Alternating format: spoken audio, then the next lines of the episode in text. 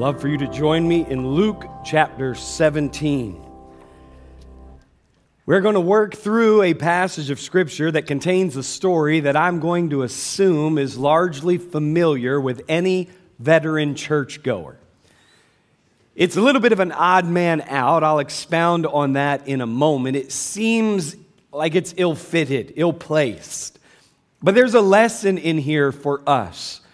I don't know about you, I tend to be cynical. I tend to take things for granted. I think to a large degree you are like me in that it is amazing. I might use this word. It's actually sad what we are willing to take for granted. It's sad what we are willing to overlook as miraculous. It's incredible what it takes to elicit a heart of thanks from within us. Now, I'm going to tell you a story that backs this. I cannot verify whether or not this story is true. I assume so. I'm saying it in church in a pulpit, which means it probably is. I heard a story about a large dog that walked into a butcher shop. The dog had a purse in its mouth. The dog walked up to the meat case and stood there, and the butcher looked down at the large dog and said, What is it, boy? Kind of jokingly, he asked, Do you want to buy some meat? Wolf, the dog said. All right. He looked back down at the dog. He said, Well, what kind of meat do you want to buy? Do you want liver? You want bacon? You want steak? Wolf, the dog said. All right, steak it is. So, do you want half pound? Do you want a pound? Wolf. All right pound of steak it is. The dog set the purse on the counter. The man, the butcher, opened the purse, saw the exact precise amount of money for a pound of steak. He took it out. He bagged and wrapped the steak, gave it to the dog, purse back to the dog. He's completely locked in at this point. Dog leaves the butcher shop. He's got to see where this dog come from and what this dog is all about. He follows the dog down the street. Interestingly, it goes into an apartment building. Up to the third floor, the man is following close. As the dog gets to a certain door, it scratches on the door of the apartment keep scratching and keep scratching until a man opens the door and angrily begins to berate the dog for scratching on the door. The butcher intercedes. He says, Stop yelling at that dog. That's the most intelligent animal I've ever seen. Intelligent, the man yelled angrily. It's the third time this week he's forgotten his key. It worked about the same in the 945 service, too. But I'm going with it. It's Thanksgiving. What do I have to lose? A dog doing all that, and you're focused on the fact that the dog forgot his key. It is stunning what we in our everyday lives, I'm talking about you and me, people gathered together in this room, will overlook and take for granted. And sometimes we take the most miraculous things for granted. We esteem lightly really the goodness of God. That's the core message this morning of this story contained in Luke chapter 17. And I want you to note as Luke is penning under the inspiration of the Holy Spirit, he starts with this phrase, and it came to pass. That's kind of like once upon a time. And it came to pass as he, and this is Jesus, went to Jerusalem that he passed through the midst of Samaria and Galilee. Now, Luke's just telling us Jesus is going to Jerusalem, and this is the path of his journey. And as he entered into a certain village, there met him ten men that were lepers, which stood afar off. And they lifted up their voices and said, Jesus, Master, have mercy on us. And when he saw them, he said unto them, Go show yourselves unto the priests. And it came to pass that as they went, they were cleansed. And one of them, when he saw that he was healed, turned back and with a loud voice glorified God and fell down on his face at his feet, giving him thanks. And he was a Samaritan. And Jesus answering said, were there not ten cleansed? But where are the nine? There are not found that return to give glory to God save this stranger? And he said unto him, Arise, go thy way, thy faith hath made thee whole. This is a pertinent message for Thanksgiving week. We as individuals are compelled, I might use the word coerced this week to acknowledge that God has been good to us. It is natural for us this week to pause to say thank you, to exhibit gratitude. But I will say to you, indicative of our heart's condition, oftentimes we overlook the daily good things that God does. Now, one author called this segment of verses the odd man out. It seems like it's ill fitted. It's different than the discourses up to Luke chapter 17, and it's different than the discourses after. But Dr. Luke, who was a medical doctor, is inspired by the Holy Spirit and intentional in its placement. He shares this story with us. It's an actual real life living illustration of the power of Jesus, and more importantly for us, is man's response to the intercession of Jesus in an impossible situation. And he begins by telling us that Jesus was on a journey. Jesus is now working his way down to the city of Jerusalem and he passes through Samaria and Galilee. This is of note to us. Jesus passing through. Jesus is about to pass by this particular village. Now, the village is unnamed. Obviously, it's not important for us to know the name of the village, but we have to grasp what Jesus did is countercultural. It said he passed through Samaria and Galilee. The scriptures teach us about the hostile relationship between the Jew, the religious Jew in particular, and the Samaritan. And this hostility was so deeply rooted that when the Jews wanted to go from Judea to Galilee, they would actually cross over the Jordan River and they would go through the Transjordan on the desert highway and cut back across. They would do everything in their power to avoid even traveling directly through Samaria. So Jesus already is conveying to us something of intentionality. He is passing through this way according to his sovereign plan, getting ready to apply his miraculous power, and there is something relevant for us. He arrives at an unnamed village and he is met immediately by 10 lepers. Leper colony, perhaps, has met in the outskirts of this village, and they're using it as a base of living, unfortunately and sadly, until they die. You see, here, if you were a leper, you would have to live outside the common village area. Segregated, you had to live away from people. They were considered infectious. They were considered unclean. They were considered unwanted and, by the religious sect, even unholy. Josephus, the Jewish historian, said lepers were treated as if they were, in effect, already dead men.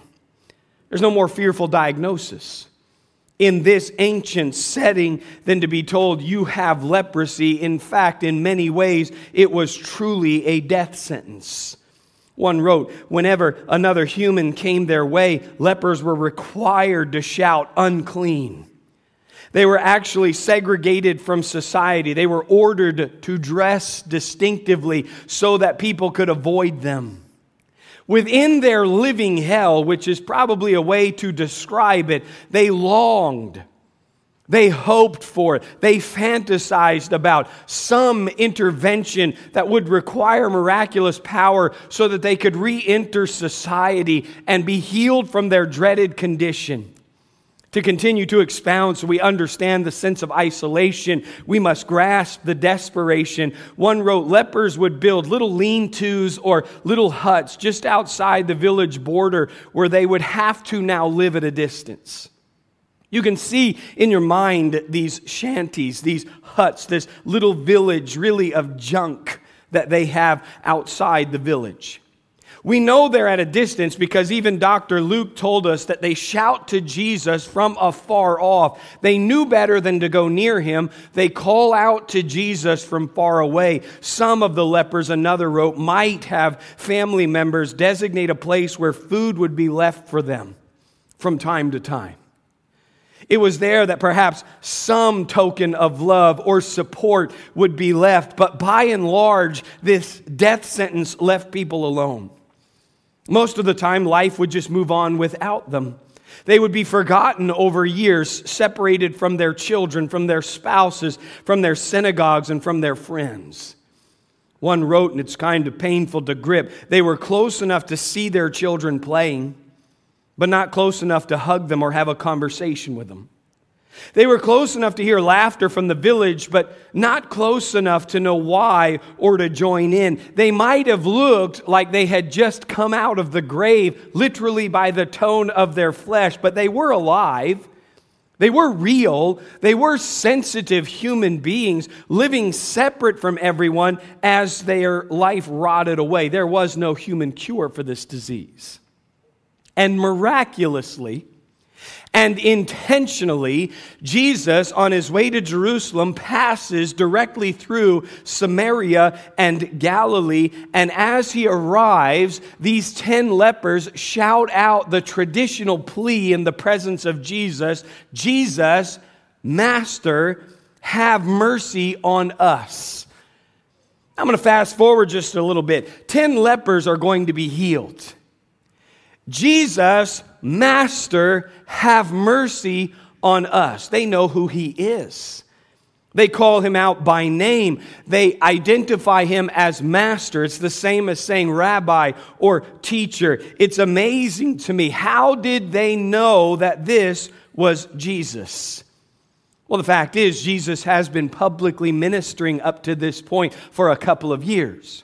What he has done in Judah and Galilee and in Samaria has been miraculous, literally by nature, and the news has spread like wildfire. One pictured how they might have found out by saying maybe somebody came to the limits of communication with the lepers and shouted out. There's a man named Jesus raising people from the dead. He's making the blind see, the deaf hear, and the lame walk and leap with joy. Watch for him. Maybe someday he'll come this way. This is what he looks like. And there's always a group following him. I don't know how they found out, but they knew. And unbelievably, on this particular day, there comes a small gathering of people toward their unnamed village. I wonder if sometimes Jesus didn't just thin out the religious crowd that was driving him nuts by passing through Samaria. As Jesus arrives near the village, the disciples are no doubt with him, and one or two of the lepers peering up sees and knows and applies this is him. This is the moment we have waited for. This is the scene that we have fantasized about. This is incredible. And they begin to cry out, Jesus, Master, have mercy on us. In our language, we might say, Please, please. Please, there's desperation in their plea as they cry out. They're lamenting, Please have mercy on us. The desperation would have truly been palpable. They were crying out, needing help. And Jesus does something that I think is strange in verse 14. And when he saw them, he said unto them, Go show yourselves unto the priests. Now, is that not a strange thing? Go show yourselves unto the priests. We're asking for mercy we're pleading for intervention. We're acknowledging who you are. You can hear our desperation. You can hear our lament. Go show yourselves to the priest. Why didn't Jesus just go over and touch them? I've done a lot of study on this and I've settled on this. I don't know. Why didn't Jesus just say, be healed? I don't know. But I do know that Jesus said, Go show yourself to the priest. Now, that was an impossibility for them. Go show myself to the priest. I'm not even allowed to enter into the village, much less go near a priest. Those self righteous, condescending religionists will look down on me. History will tell us that a priest would not even buy from a merchant who was selling his wares on a street that a leper had walked down. And you're telling me to go to the priest? Well, the Bible sheds light on it because back in the book of Leviticus, we know it was the priest who was authorized to make the diagnosis of leprosy. It was one of his responsibilities. Separate this individual from the people. And if you were healed, which was rare, or you were in the process of healing, which again is incredibly rare, you would return to the priest so that he could declare you free to re enter society. The only reason you would ever go to see the priest if you were a leper was if you had been healed. And so, what Jesus is asking them to do is to take a step of faith without having any evidence. I again don't know why Jesus chose this method, but it's only as they obeyed that they were healed. The second part of verse 14. And it came to pass as they went, they were cleansed. Maybe you could understand that only after they departed were they healed. They're exercising faith in the healing power of Jesus by even undertaking the journey. If I were to say to you, you're a millionaire, go to the bank and withdraw a million bucks, how many of you would bounce a check? How many of you would not have sufficient funds? I want to see somebody raise their hand because I will talk to them after. If you have enough money in the bank to go draw, withdraw $10 million, see me after church. I, want to, I just want to be your friend.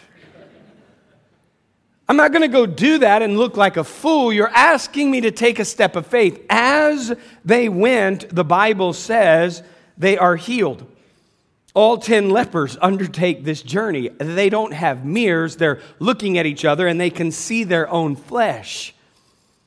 I imagine that as they undertake this journey and they are healed, and I don't know if it was two or three steps, I don't know if it was the moment they pivoted, I don't know if it was as they got closer to the village gates. What I do know is that they were healed, and I'd imagine they begin to pick up pace.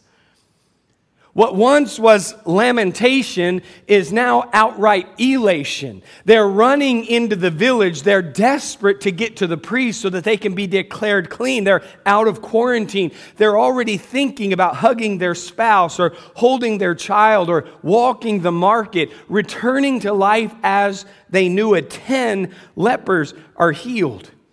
A mass healing has just occurred. Tragically, only one person returns to glorify God. That's what we read. In verse 15, note this and one of them, when he saw that he was healed, turned back and with a loud voice glorified God.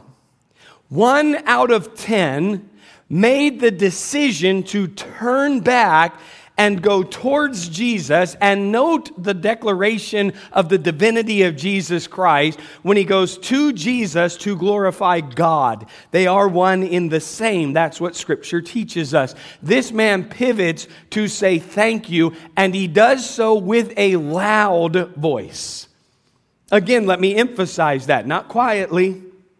Not subtly, not with embarrassment, not with a whisper. He glorifies God. Even the word in the original language in the Greek we transliterate into the English with a megaphone. I would venture to say we lack the desperation that these lepers had when they asked God to intercede, to intervene, and to heal them. Sometimes we would do well to be humble enough to be desperate for God's attention and intervention. Certainly, it's declared unto us that this man shouted out from a distance, Jesus, Master, have mercy on me. And with the same volume and the same desperation that he shouted out for healing, he now returns and with a megaphone, he glorifies God and says, Thank you. The worship this man gives at the feet of Jesus, get it, is tantamount to believing in him for salvation. Don't miss the obvious here. All 10 were cleansed. It didn't matter if they were Jewish or Samaritan. The gracious power of Jesus healed them all. Don't equate the physical healing with spiritual salvation because it is here that this man is told, Your faith hath made you whole. This man goes away saved. Now, I happen to believe that all nine that ran into the village were happy that they were healed. I'll go so far as to say, I'd imagine that all nine that ran into the village were thankful they were healed, but only one said it. Note in verse 16, he fell down on his face at his feet, giving him thanks. And this is one of those Bible phrases that you think, I don't know that that was a necessary statement, but the Holy Spirit wants us to see. And by the way, the one that said thank you was a Samaritan. By the way, the one that paused and said thank you, Jesus calls him a stranger, an outsider from the covenants, an outsider of the promise, one who didn't grow up in a home where he knew to look for the coming Messiah. And Jesus said, It's this stranger that says, Thank you. It's almost like Luke is saying, The one guy you wouldn't have expected to come back and actually thank Jesus, the Messiah, is the one guy that came back and did it. And he worshiped the Lord. I love how one pastor phrased it. This was his first act of freedom.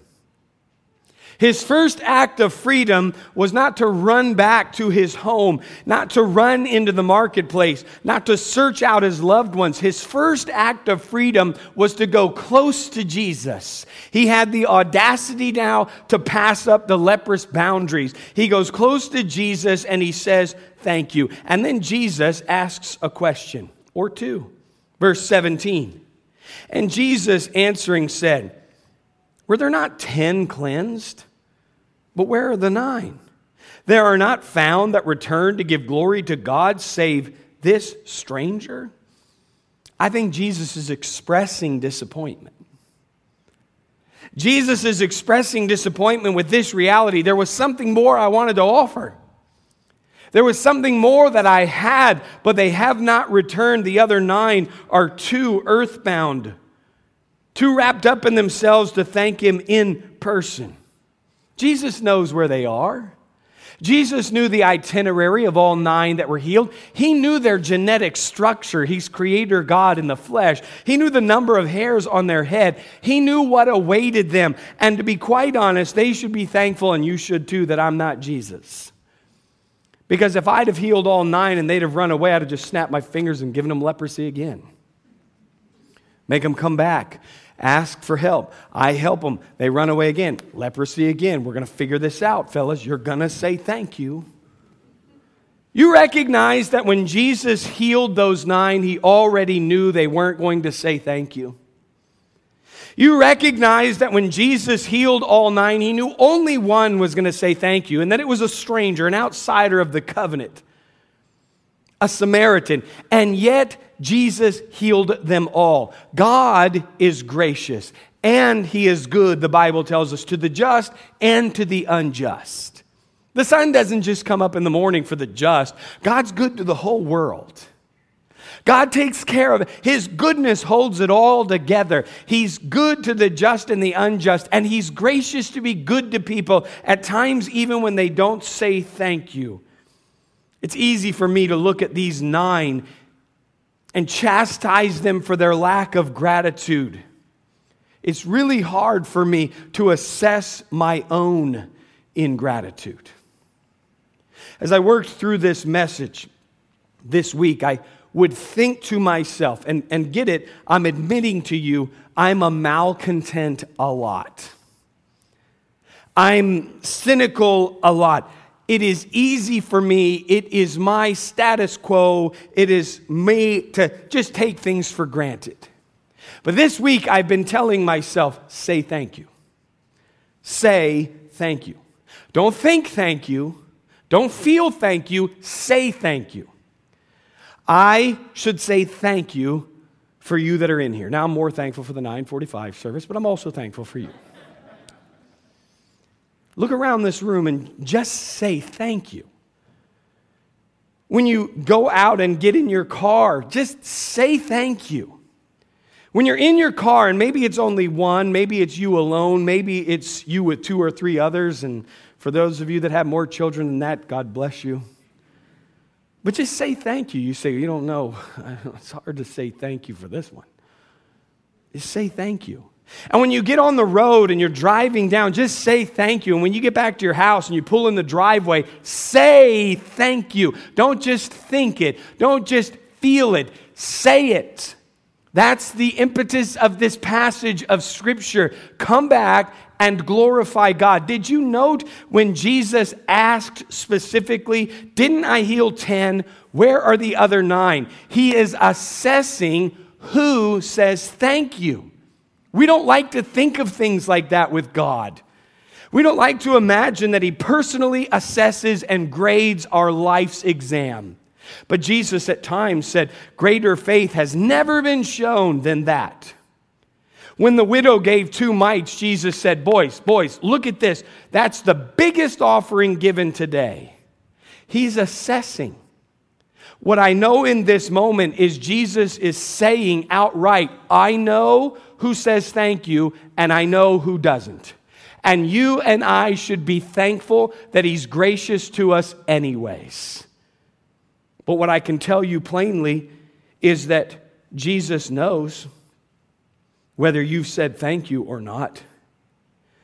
In Romans chapter 1, there is outlined for us the downward spiral of society into the degradation of sin and further perversity. In Romans 1, listen to this segment from verse 18. For the wrath of God is revealed from heaven against all ungodliness and unrighteousness of men who hold the truth in unrighteousness. Why? What does that mean? Because that which may be known of God is manifest in them, for God hath showed it unto him. For the invisible things of him from the creation of the world are clearly seen, being understood by the things that are made, even his eternal power and Godhead, so that they are without excuse. You say, What in the what? Paul's writing really smart there, and I'm not really smart. What's he saying? He's saying this Every inhabitant of earth has an inner awareness of God because God has shown himself to mankind. In creation, it is declared the reality of God. His reality is so declared in generic form to the whole world that every man on the face of the earth is without excuse when it comes to what they do with their knowledge of God or not. Now, he's not saying everybody has a personal relationship and knowledge of God. But he is saying there's enough of an awareness of God, it's manifest in every man, that they are now without excuse. And then he says this because that when they knew God, they glorified him not as God, neither were thankful, but became vain in their imaginations, and their foolish heart was darkened. Everybody knows deep down inside of them that there's something more.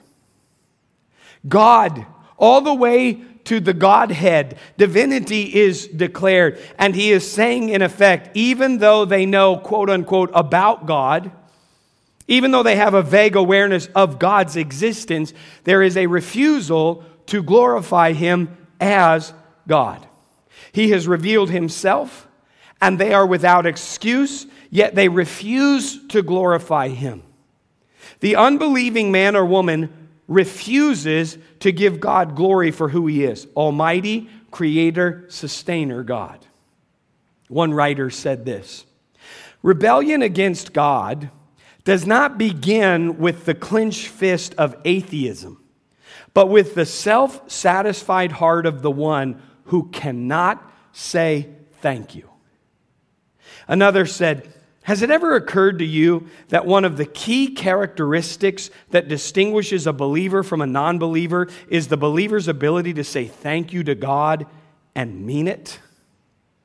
Romans 1 is declaring unto us the degradation and the deeper and further perversity of a society when they refuse to glorify God and refuse to thank him for who he is. Let me expound further. Another said there are two primary sins that are the most basic of all sins. They are the root of every other sin, and they are two sins of which all human beings in their natural, unconverted state are guilty. Those two sins are the refusal to honor God and ingratitude toward God. If I were to ask you, he wrote, what's your most base sin? What's your worst action of evil? Would you come up with something like failure to be grateful for God? Hardly. But there it is in Scripture that ingratitude toward God is our fundamental problem. We think that God owes us everything we receive and even more than we've gotten. He concludes if a person is truly grateful, he shows it, shows it in worship and service. That's the part of this passage that is so precious the response of the man who was healed. With a loud voice, he glorified God. He fell down at the feet of Jesus. He gave him thanks. And he was a Samaritan, a leper, strike one. A Samaritan, culturally speaking, strike two, separated from society, strike three, and yet he fell at the feet of Jesus to thank him. One of the scarcest virtues of the human race is gratitude. And unfortunately, that scarcity now exists amongst believers. Every now and again, I like to read about old preachers. Not old in the sense of gray haired preachers, but old in the sense of dead, like they pastored 100 plus years ago. One of the things I like to be reminded of is it was just as hard for them as it is for me, and people were just as cantankerous then as they are now. Alexander Whyte was a Scottish preacher in the 1800s. He once visited, this account said, an elderly parishioner that's an old person.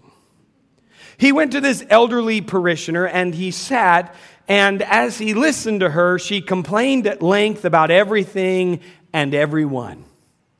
Finally, it says, with his hat back in his hand, as Alexander Whyte rose to bid her goodbye, his only comment to her was from Psalm 103, verse 2, where he said, Bless the Lord, O my soul, and forget not all his benefits.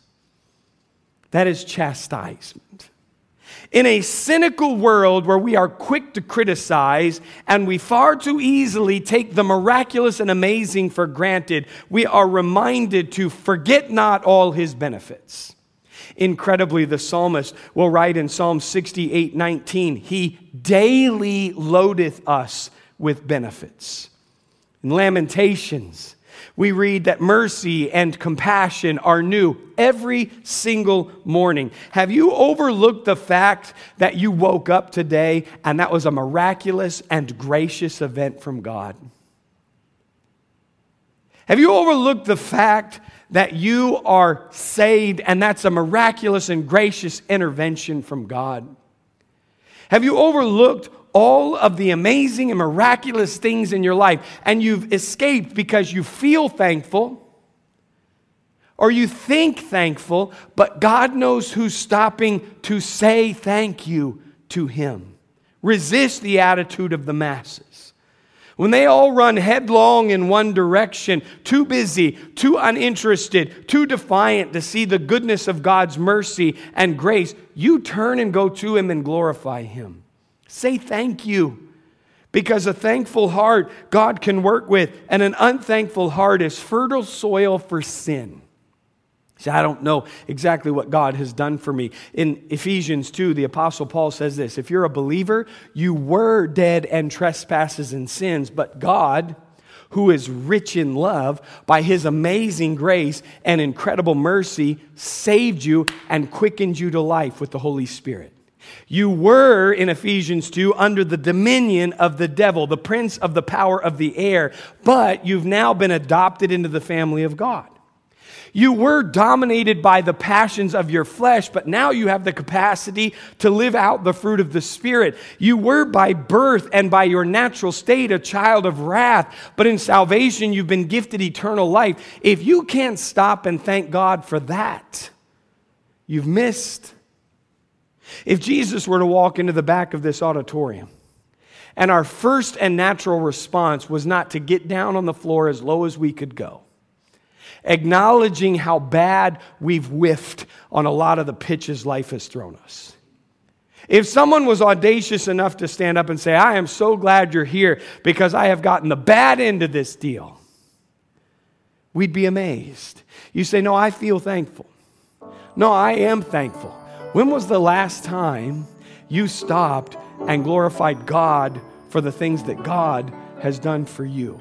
Would you please, for just a moment, bow your heads with me?